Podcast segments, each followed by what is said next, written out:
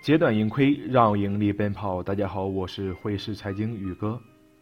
汇市财经这档节目主要讲述的内容是外汇市场的形成与发展，外汇交易者需要学习的内容以及影响外汇市场的重要因素，让各位交易者知其然，更知其所以然。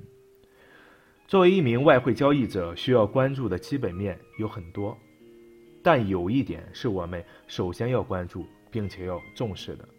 那就是一国国际收支，在美国被称为贸易余额。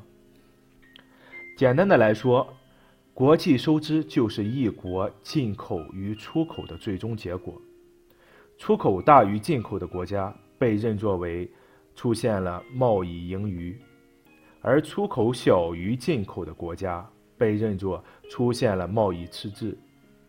在其他条件不变的情况下。我们会预期出口大于进口的国家的货币会比进口大于出口的国家的货币更强。从最简单的意义上来说，在其他条件不变的情况下，出现贸易盈余的国家被认作为获得了更多国外收入，而不是产生了更多外债。为了将这些国外收入兑换成本国货币，首先卖出外国货币。再买进本国货币，本国货币的买入量会超过进口商对本国货币的卖出量。进口商此前卖出本国货币，买入外国货币是为了支付购货款，超出的买入量会相应的提高该货币相对于其他货币的价值。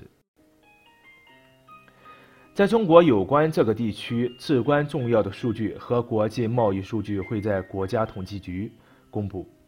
作为世界第二大经济体，以及在许多层面下所有欧洲国家的最大贸易伙伴，持续密切关注中国这位最大的消费者的趋势，具有双重的含义。在澳大利亚，国际收支的具体数据。由澳大利亚统计局按季度公布在季度性的国际收支数据之间，还会公布月度的商品和服务报告，也会提供大概的指引。美国贸易数据按月公布，和其他当前美国经济指标一样，可以通过访问国家统计局获得。二十世纪以来。美国对于日本出现的长期的贸易赤字，成为两国很多争论的来源。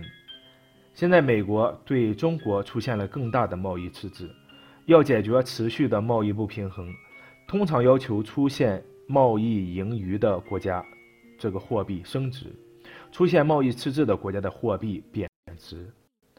而这对于我们外汇交易者而言，也是需要了解的环节。对于国际收支呢，咱们就讲这些。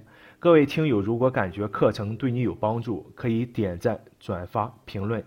有任何关于外汇方面的问题，也欢迎加我本人微信 hsczyg，也就是汇市财经宇哥的首拼字母。感谢您的收听，咱们回见。